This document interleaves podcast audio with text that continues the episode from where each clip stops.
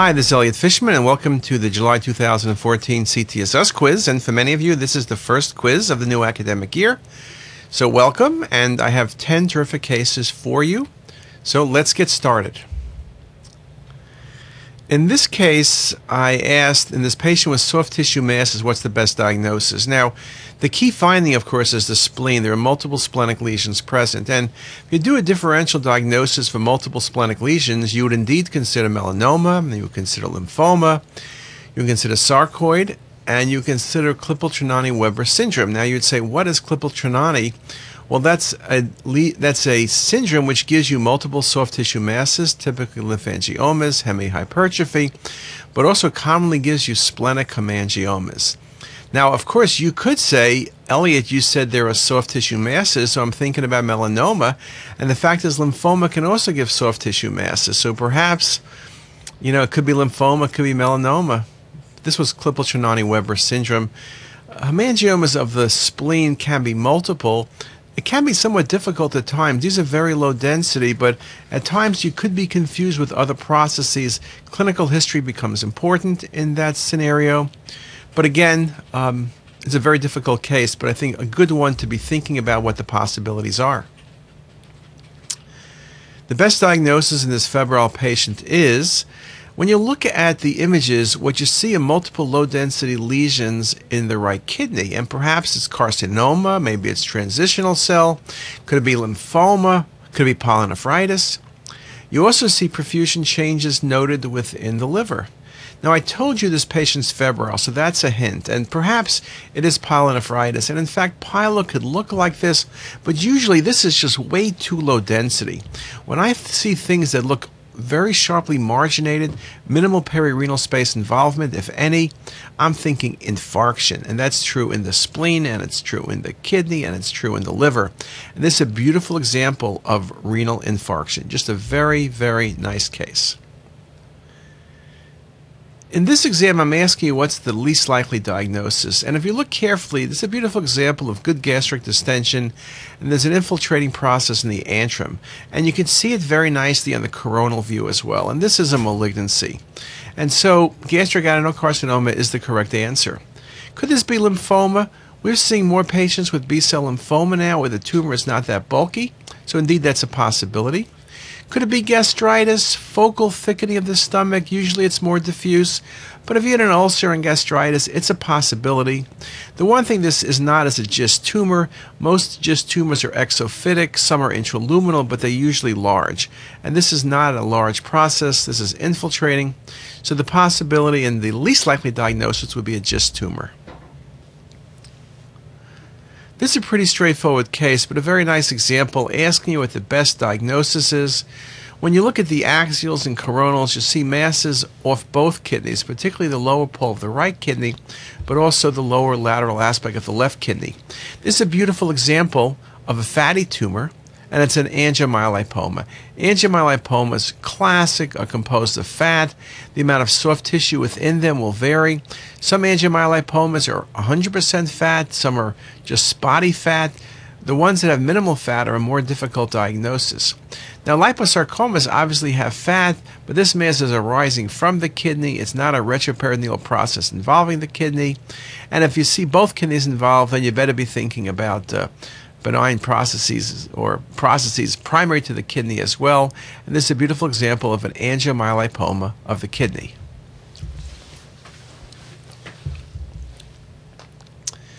This is a wonderful case. When you look at the arterial phase imaging, you see a vascular lesion with feeding vessels, but the feeding vessels do not show irregularity, and you see the lesion is nearly isodense on venous phase imaging. This would not be the appearance of hepatoma. Hepatoma, you would see neovascularity. Hemangioma, you see peripheral puddling, of which this does not have. And hepatic adenomas typically do not become isodense that quickly, and the vascular supply would look different. This was a case of focal nodular hyperplasia, a very classic benign lesion. Very important to be able to see the feeding vessel, and FNHs become isodense very quickly. And if you only have venous or late phase imaging, even larger FNHs, or focal nodular hyperplasia, are very, very easy to miss.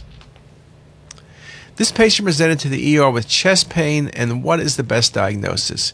When you look at the axial images, and it's really nicely shown in the 3D, the patient's right coronary artery arises from the left cusp and tracks between the ascending aorta and main pulmonary trunk. This is classic for malignant anomaly, and C would be the correct answer. Williams syndrome is off the primary uh, process involving the uh, aorta and normal coronary arteries or LAD stenosis. This is not. Beautiful example, and the 3D really shows it very nicely as well. Remember, things that go between the ascending aorta and main pulmonary trunk or main pulmonary outflow tract are going to be what's considered malignant uh, anomalies of coronary um, anatomy. Very nice example. What about this case? What's the best diagnosis? You see a mass that's near the anterior mediastinum, but it's eccentric and kind of low lying. It's not a mediastinal cyst and it's not a cystic lymphoma. Could it be a teratoma? I guess it can be, but doesn't have any fat or calcifications. What about thymoma? Well, thymomas, remember, can be eccentric. They can be in the anterior mediastinum, but are often eccentrically located. And this is a wonderful example where it's anteriorly placed. You could have thought about lymphoma here, perhaps, though not cystic lymphoma. This is a beautiful example of a thymoma in an ectopic location. Now, sometimes uh, thymomas can occur in the anterior mediastinum with pleural implants. This really is the tumor arising in a relatively low location. Very nice example. This patient has rectal pain, and the question is what's the best diagnosis? When you look at the axial images, it looks like a mass in the colon, and if you look at the sagittals, it's really nicely shown. There's a bulky tumor with slight vascularity.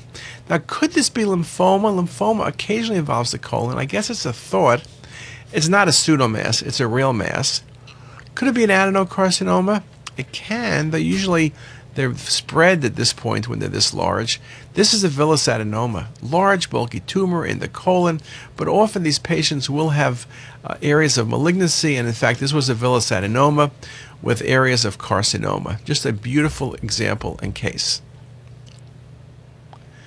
The question is, what is the mass? What's the most likely diagnosis in this case?